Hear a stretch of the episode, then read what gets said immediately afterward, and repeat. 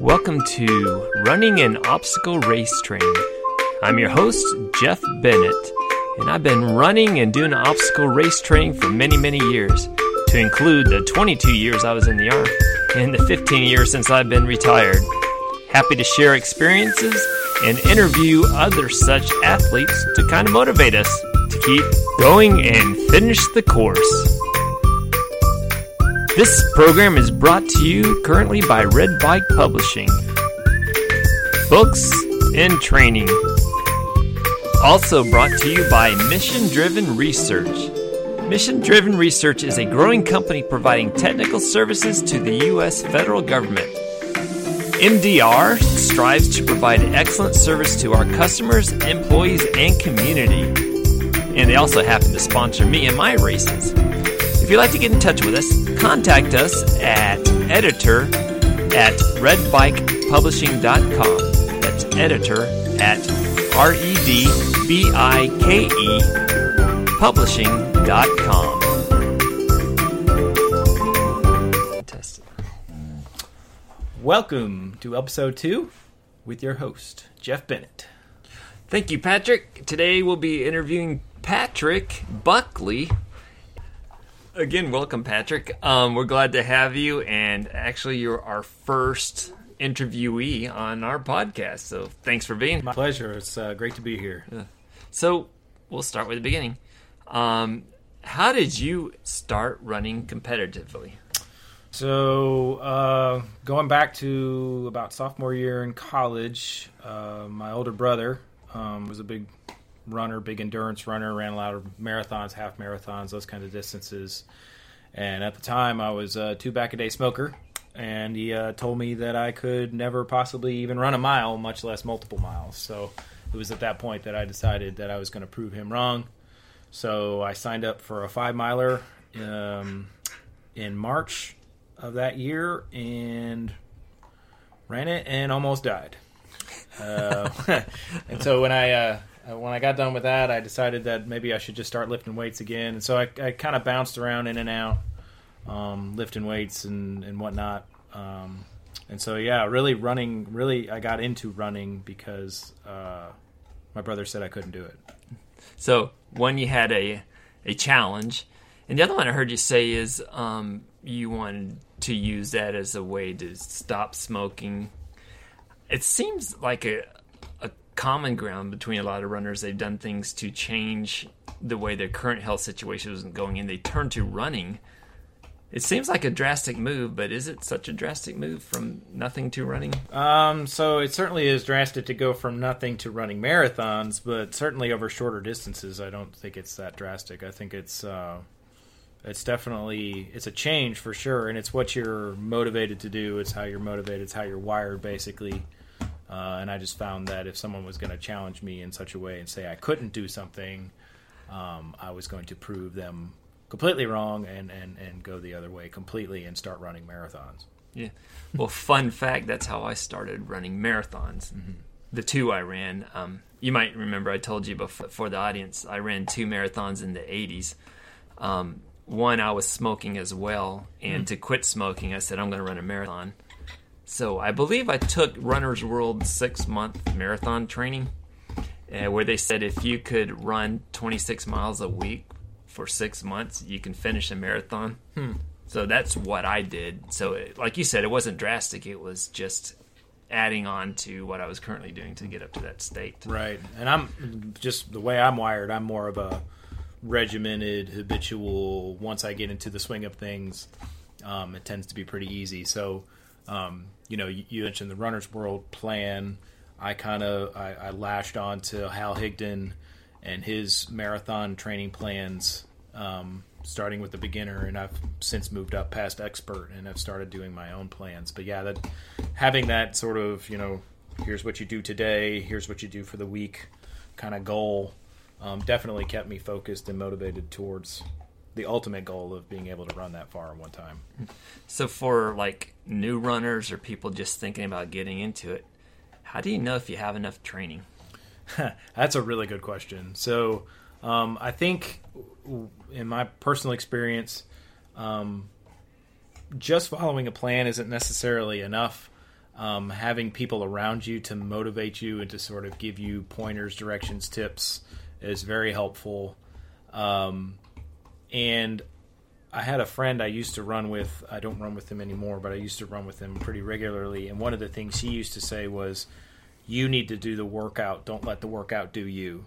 Ah, And so if you feel like you're being done by the workout, like when you're done, you're just completely dead and you've got nothing left, then you've probably expended too much energy on that particular workout, right? Because um, especially with endurance, OCR or any kind of endurance sport, really, you don't want to give your 100 everything all until race day, right? You really kind of want to have some in the reserves.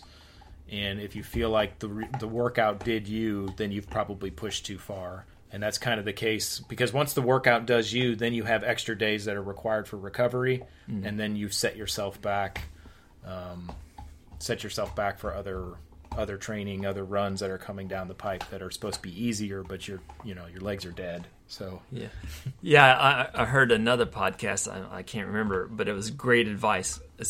Considering what you just said, if you have a planned recovery day, and, and a bunch of people pass you on your run, don't be tempted to go it to let them show you up. Yeah. Just just let it go. completely agree. Completely agree. That's hard to do. Yeah, it is. it really is. You know, have those hard workouts kind of worked in there on occasion, but yeah, you really, you know, you don't want to be training at race pace all the time, or you will burn out quickly. So that's good advice. Um, I met you last summer uh, from a mutual friend who put us together on a 5K. And from before, prior to that time, I would consider myself a sprinter. I ran two mile events in the Army for the physical training test to speed, and then I ran 5Ks and 10Ks. Um, and most of my OCR races have been 5 to 10K, except the occasional Tough Mudder. But um, getting back to how we met, um, I learned about endurance racing from you and the crew, and had run alone prior to that. Um, how important is a running community or running accountability partner or other people in your running? So I think accountability is really important. Um, just this past year, I hired on a coach for that very thing. Um, she's kind of the one that's kind of keeping me honest with training plans and stuff. But accountability is super important. Having that person that you can make sure is kind of watching you while you watch them. Um, Huntsville, where we live, I think the running community is unlike any other that I've ever experienced for sure, in that it's quite large, it's quite diverse in the sense that it's got your guys who um, have qualified for the Olympics, quite honestly, Well, yeah. to guys like you know just your weekend warriors who are just running shorter distances or whatever. So there's there's sort of a an overall community that's huge, but for me personally, what kept me running when I first started doing endurance running in, in 2010 when I signed up for my first marathon, it was having somebody to do it with. Um, my wife always says that working out or going to the gym is a lot like church. It's a whole lot easier to go when there's people to go with you, Right. And to and to they'll, they'll keep you going, they'll keep you motivated. Um, and so from 2010 to when do we run together? Monday. Yeah. I've I've had a group or multiple groups of guys and gals that I've run with um, to keep me motivated, to keep me honest, um, and I think it's super important to have that, um, just to kind of show you that you're not doing things on your own. You're not out there alone suffering. um, I've always said that I might swim more if I could actually talk while I was doing it Ah. because I think the conversations are always really good. Um, it's it's you know I think I've had some of the the deepest theological conversations I've ever had on runs on on like four thirty in the morning with some some guys. You know, Yeah, it's right. just it's it's just a you share a common thing and then and everything else kind of seems to fall into place. Uh, I think it's super important, and I would encourage anybody who's listening to try to find one or more other people to run with, just because it's it's super important to just have somebody to be motivated with. Yeah, and that's the one of my observations I've had since running with you and the other group is I've um, the intensity I was running was um, I felt weird talking. I felt like I was slacking. But then we had our um, weekly or bi-weekly speed runs around the track. Yep. Nobody taught during that time No. except during the recovery. That's true. Yeah. Yep. so I noticed that in ultra running community, um, you know, in the 5K community and 10K community, you have your culture and your rules and the things that you just don't do. Um, in in my first trail run, that was a half marathon. People started talking to me, and I soon figured out I was being very rude by not talking back to them. Can you explain that? Do people talk in marathons too? And uh, Yeah. So I think um, I think it it kind of depends, right? I think it depends on on the course and and on the day. So one of the one of the most encouraging things I've ever done as a, an endurance runner is to um, pace a, a group. And so this this will really I think this will really answer the question. So when I was pacing, you when you're pacing, you obviously don't want to run at your peak. You know, this is my PR pace. You kind of you take your PR and you actually add like 30 minutes is what I did. oh, okay, And so I took my PR time and I, I, I paced a, a 410 group. And um, was, you know, th- there's the challenge of trying to stay at that consistent pace, but and but there's also the challenge of ensuring that the people who are running with you are getting to their goal, right? Right. And so when when myself and the other person that was pacing with me were pacing that group, she and I were just being conversational because we were used to running way way faster than that, right? But the group who was running with us was trying to set either their PR or a Boston qualifying time or something. Oh, wow. Right? And so they were getting really upset with us that we were just shooting the breeze while they're, you know, suffering. right. And um, so from that aspect of it, it was it was kind of not a good thing that we were being so talkative and so Uh. conversational and whatnot. But I've found that motivation can come through the people who are running with you, who are you know encouraging you and those kinds of things. So I've, I've I always try to encourage other folks while I'm doing those distances because they're out there suffering with you. They're dealing with the same stuff. Um, they've got the same goals that you do. Why not have a good conversation and kind of talk through some stuff? So Yeah. that's, that's kind of Yeah, as I study um like ultra running, I'm reading books about it and one book said, you know, sometimes if you're running faster than your conversation pace, you might be a little bit too intense in your run. yeah, I would agree with that. Yeah. So, um are you doing anything? Or Are you currently reading anything to increase your knowledge of your sport of running? So I have. Um, so really, I've been focusing an awful lot on um, my technique and working with this coach that I've brought on. Um, honestly, one hundred percent honest truth. I've never run a single, read a single book on how to run. Right, running is just the thing that I do to stay in shape and to to have the community and those kinds of things. Um, any plans that I've found have been through like Hal Higdon or, or some online source of my coach who's giving me my plans every couple of weeks. So I've honestly never read a singular book that says, you know, this is the way to go. But you're pursuing knowledge. Um, Oh, for from- sure, for sure. Mentors, from and- mentors, and, from from websites, and from podcasts such as this one. Um, th- those kinds of Thank you things. for that. I Yeah, appreciate um, social media, right? Social media's got such a wide breadth of with from Strava to to Facebook to those kinds of things. Um, t- last year, I signed up to run the year, the number, right? So I ran 2018 miles in 2018. Wow. So there was a Facebook group, right? That that kept you motivated and gave you tips and pointers on, you know, oh, you know, I'm 60 miles behind because I was injured. Like, what do I do? You know, and those kinds of things. So those kind of community senses too can exist, uh, not necessarily just on the road, but on on Facebook and those kinds of things as well. Wow. Well, you might have answered this question in that, but um, you know, what do you do? You know, you've been running for years, but what do you do to try to increase your performance? So I think it's kind of twofold. So with respect to so there's okay. So I have a I have a theory, an axiom, so to speak, that at some point in your running career you either decide you need to go faster or you need to go longer.